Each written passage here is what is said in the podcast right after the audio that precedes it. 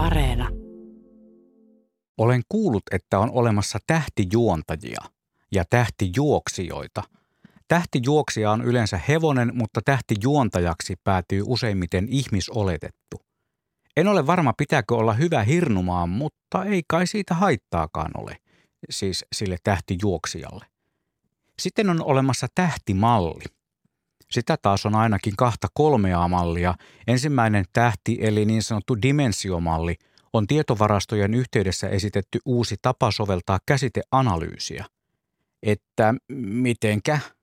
kysyy nyt Blumis ja siirtyy sulavasti siihen toiseen tähtimalliin, joka on taas useimmiten erittäin hyvin palkattu henkilö, joka esittelee itseään kantaen päällään useimmiten erittäin kalliita vaatekappaleita, joita pystyy ostamaan vain tähtimallit. Tai eihän ne varmaan niitä esittelemiä vaatteita osta, vaan esittelevät niitä, ne tähtimallit. Sitten on vielä tähtitieteeseen liittyvä tähtimalli, joka taas kuvaa matemaattisin keinoin tähden rakennetta. Minulta kysytään usein, kun olen kamerakalustoni kanssa ulkoilemassa, että kuinka kaukaa voit ottaa tuolla laitteella kuvan. Vastaukseni on, että ainakin 150 miljoonaan kilometriin saakka, tarvittaessa jopa paljon kauemmas. Tällä kertaa tyydyin suuntaamaan kamerani tuohon lähitähteen, josta saapua valo on kameran laukaisia painaessani kennolle tallentuessaan jo kahdeksan minuuttia vanhaa – en voi siis kuvaa ottaessani tietää sataprosenttisen varmasti, onko kuvauskohteeni edes olemassa enää kuvaushetkellä, mutta koska se on ollut olemassa jo viitisen miljardia vuotta, niin perusolettamus ja varsin vahva sellainen on, ettei se nyt juuri ole tällä hetkellä mihinkään sammunut.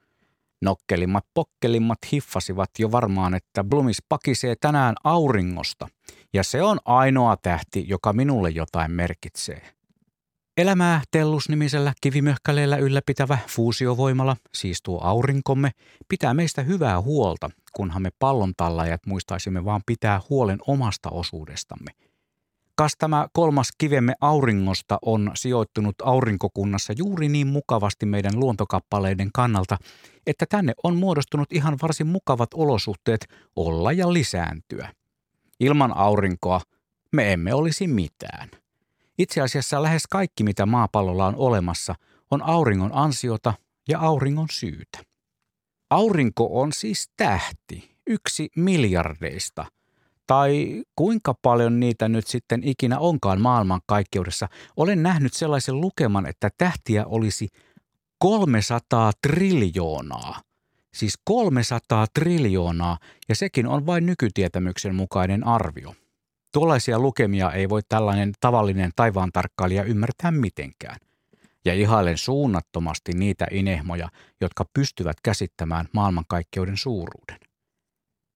Jos on oikein erinomaiset olosuhteet, yötaivaalta voi nähdä jopa 2500 tähteä, mutta omaa tähteämme, aurinkoa, ei silloin luonnollisesti voi nähdä, mutta sen tuottaman valon voi toki havaita öiseen aikaan vaikkapa kuun ollessa näkyvillä tai jonkun planeetan heijastamana. Aurinkoon tuijottelu, se ei ole soveliasta paljain silmin optisista apuvälineistä nyt puhumattakaan ilman asianmukaista suojautumista. Erikoissuodin tarvitaan kameran objektiivin eteen, jos aikoo ottaa kuvan auringosta, vaikkapa tutkiessaan, onko auringon pilkkuja näkyvillä. Itse tilasin erikoiskalvoa, josta askartelin paskartelin kuvaukseen soveliaan suotimen ja vot – nyt voin halutessani räpsäistä kuvan auringon pinnasta vaikkapa keskellä päivää, jolloin se on luonnollisesti kätevintä ottaa. Väittävät muuten niin sanotut asioista perillä olevat viereleuvat, että erään maailman mahtimaan erillisen presidentin kertoneen kyseisen valtion lähettävän avaruusmiehiä tutkimaan auringon pintaa lähiaikoina, jolloin hänelle kerrottiin, että auringossa on niin kuuma, ettei sinne voi mennä. Niin kyseinen herrahenkilö sanoi astronauttien menevän sinne yöllä. Niinpä. Oli miten oli, mutta näin kävi, että minä Jamppa otin eräänä päivänä kamerani ja sen mainitun itse tekemäni solarfilterin ja kuvasin auringon pintaa tutkiakseni, onko niitä mainittuja auringonpilkkuja näkyvillä, mutta aika heikoin tuloksin. Tai no, kyllä se kuva onnistui, mutta pilkun perhanat reistailivat olivat juuri ja juuri havaittavissa. Jos haluat nähdä, millainen kuva on, käy kurkkaamassa Radio Suomen sosiaalisen median kanavilla Facebookissa tai Instagramissa – Ja laitoin sen kuvan myös omalle IG-tililleni, jonne kaipaan lisää seuraajia luonnollisesti. Kas tuhannes seuraaja saa palkinnoksi merisää kassin. Ja nyt minä Kossi menen takaisin aurinkoon nauttimaan lämmöstä, asianmukaisesti suojautuneena tietysti, koska se on mun luonto.